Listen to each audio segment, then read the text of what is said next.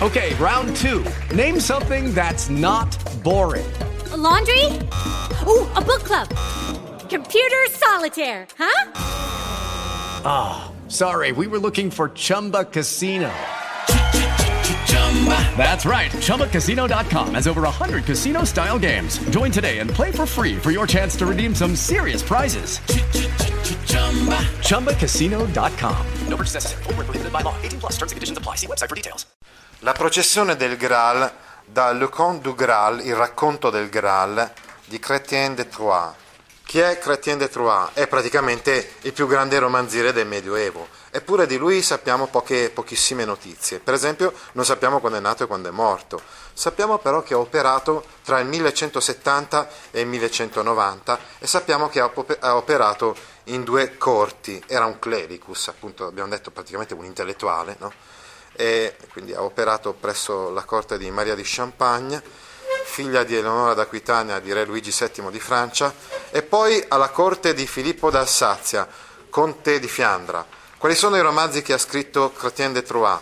In realtà ne ha scritti di più di cinque, però ci sono rimasti questi cinque. Erec et Enid del 1170, Clige, scritto tra il 1176 e il 1177, Chevalier de la Charrette, Il Cavaliere della Carretta, noto anche con nome di Lancillotto, eh, quindi la storia di Lancillotto a Ginevra, scritto fra il 1177 e il 1181, aiutato da un proprio, uh, appunto da uno scrittore eh, che era insieme eh, con lui ad aiutarlo nella stesura di alcuni di questi romanzi, ecco, sono i romanzi cortesi questi.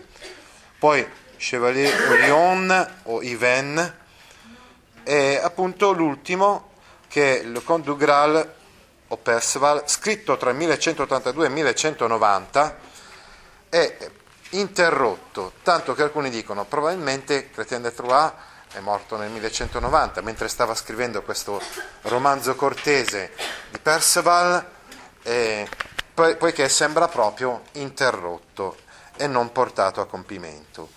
Bene, eh, dicevamo quindi che eh, il, questo romanzo è composto da coppie di otto sillabi a rima baciata, appunto in questa lingua francese, la lingua d'Oil di cui abbiamo parlato la volta scorsa. Eh, questo brano che stiamo per leggere è una parte centrale di questo romanzo cortese. È il momento in cui eh, Perceval arriva presso la corte del re pescatore. Perceval sta cercando il Graal, che è mh, per Chrétien de Troyes praticamente una coppa che contiene un'ostia consacrata. Invece questo romanzo cortese ebbe un tale successo e poi la storia del Graal si modificò. Dopo Chrétien de Troyes il Graal diventò la, la coppa che era stata usata da Cristo nell'ultima cena.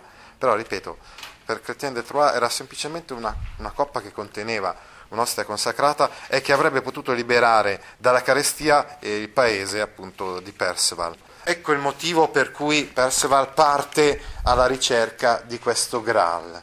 È quasi arrivato a raggiungere insomma, il suo obiettivo perché infatti questo Graal si trova lì, eh, presso la corte del re pescatore e addirittura lui lo vede questo Graal e potrebbe averlo e potrebbe persino liberare eh, il re pescatore e tutto quanto il suo reame. Infatti, siccome il re pescatore è ammalato, la terra del suo reame è praticamente arida e desertica, potrebbe far rifiorire la terra del reame del re pescatore, potrebbe guarirlo dalla malattia, potrebbe ottenere il Graal solo se facesse anche semplicemente una domanda riguardo alla processione a cui assiste, ma lui non fa domande e per questo motivo quindi se ne andrà via senza il Graal e la situazione rimarrà anche nel paese del re pescatore, rimarrà senza uh, possibilità di, di cambiamento.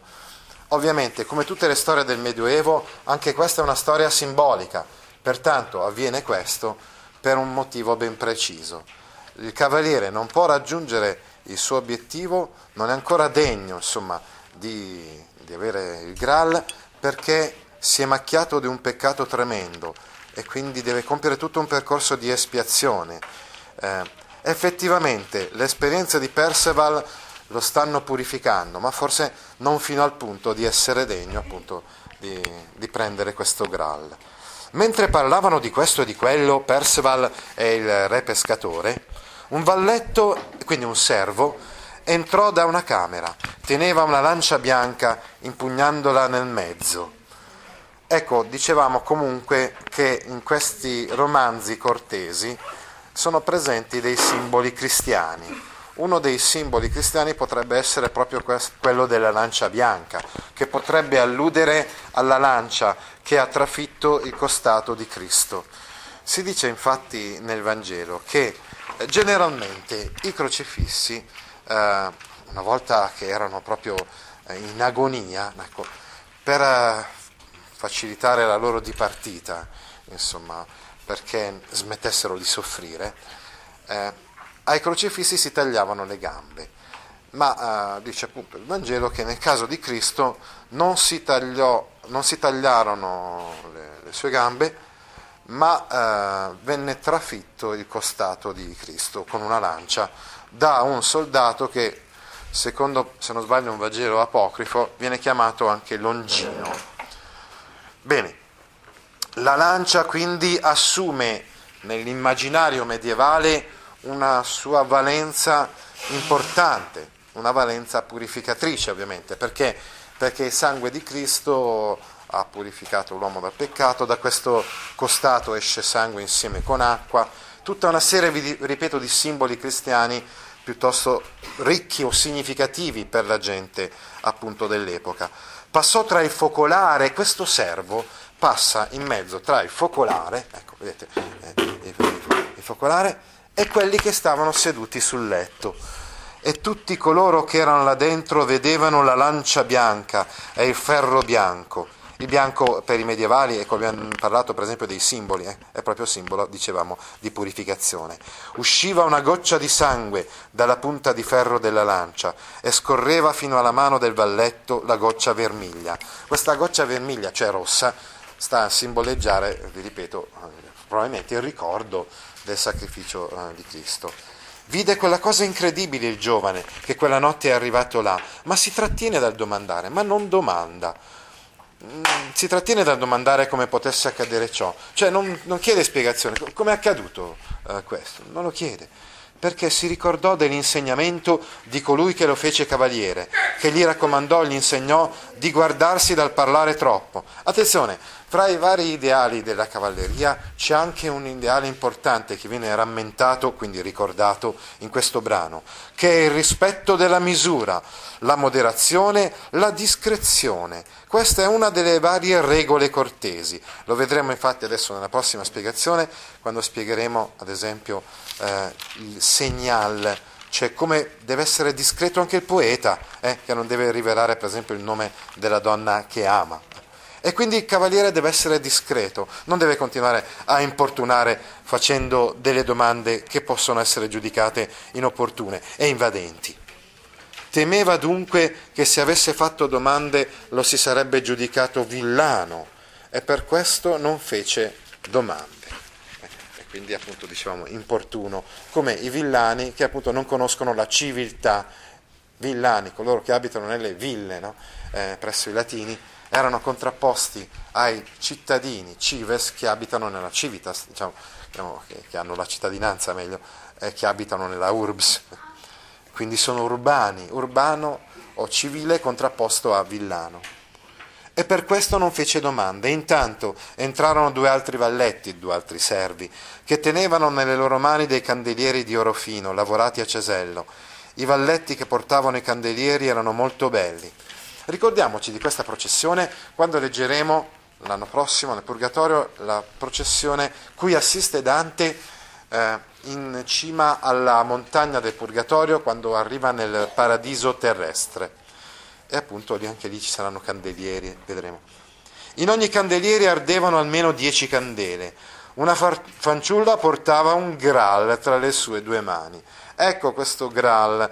La parola Graal potrebbe derivare da gradalis, che era un termine latino che significava ciotola, oppure potrebbe essere un vassoio, oppure coppa. No? Eh, comunque è, è, non ha ancora tutto quel significato pregnante che poteva avere, che poi avrà nel corso dei secoli nella storia della letteratura. Già ve l'ho detto, oh, che una delle missioni di Indiana Jones, avete visto Indiana Jones è l'ultima crociata, ecco, è stata appunto anche quella di cercare il Graal, insomma, uno dei vari film insomma, eh, di Indiana Jones. E avanzava insieme ai valletti, bella, elegante e ottimamente agghindata, tutta abbellita da vari monili.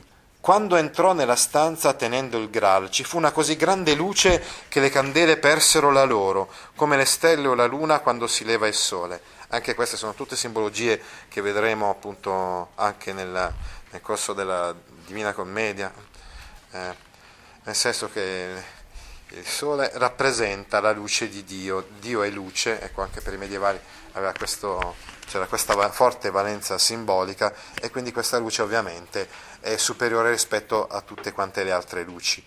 E quindi la luna, le stelle, eccetera, possono rappresentare gli uomini o gli angeli che comunque sono sempre subordinati rispetto a Dio. Dopo costei ne arrivò una che portava un vassoio d'argento. Il Graal che era davanti era di oro purissimo, c'erano pietre preziose sul Graal di tutti i tipi, le più ricche e le più rare che si trovino in terra e in mare. Superavano tutte le altre pietre, quelle del Graal, senza dubbio. Ecco, se andate magari a vedere se vi è mai capitato di vedere nei musei ecco, reperti provenienti dal Medioevo, potete vedere che appunto le coppe, i calici oppure le corone spesso venivano abbellite ulteriormente con delle pietre preziose. Così come avvenne con la lancia, passarono davanti a lui ed entrarono in un'altra camera. Il giovane li vide passare e non osò domandare chi si servisse del Graal, perché custodiva sempre nel proprio cuore la parola di quell'uomo valente e saggio che era stato il suo istruttore. Ma temo che sia stato un peccato, perché ho sentito raccontare sovente che si può troppo tacere e troppo parlare. Quindi una riflessione insomma, del, del poeta sul fatto che certe volte è vero, vale la pena di tacere, ma certe altre volte invece converrebbe parlare. Comunque, che gliene venga un bene o un male, non domanda loro nulla, nulla chiede. Volevo comunque dirvi che alla fine di questo romanzo, troncato forse appunto per la morte dell'autore, un eremita spiegherà che il vero motivo per cui Perceval non poteva prendere il Graal era il grave peccato di aver fatto morire sua madre, non voleva che lui diventasse cavaliere, e allora la madre era morta di dolore. Per questo motivo quindi Perceval non può eh, toccare il Graal.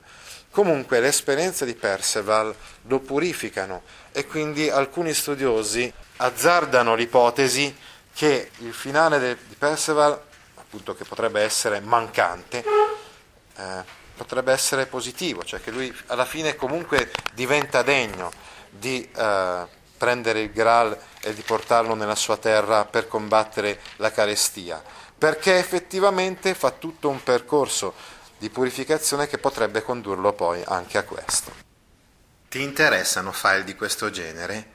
Allora vieni su www.gaudio.org e iscriviti alla newsletter A Scuola con Gaudio all'indirizzo www.gaudio.org/news. Hello, it is Ryan, and I was on a flight the other day playing one of my favorite social spin slot games on chumbacasino.com. I looked over the person sitting next to me, and you know what they were doing? They were also playing Chumba Casino. Coincidence? I think not. Everybody's loving having fun with it. Chumba Casino is home to hundreds of casino style games that you can play for free anytime, anywhere, even at 30,000 feet. So sign up now at chumbacasino.com to claim your free welcome bonus. That's chumbacasino.com and live the Chumba life. No purchase necessary. VGW. Void were prohibited by law. See terms and conditions. 18 plus.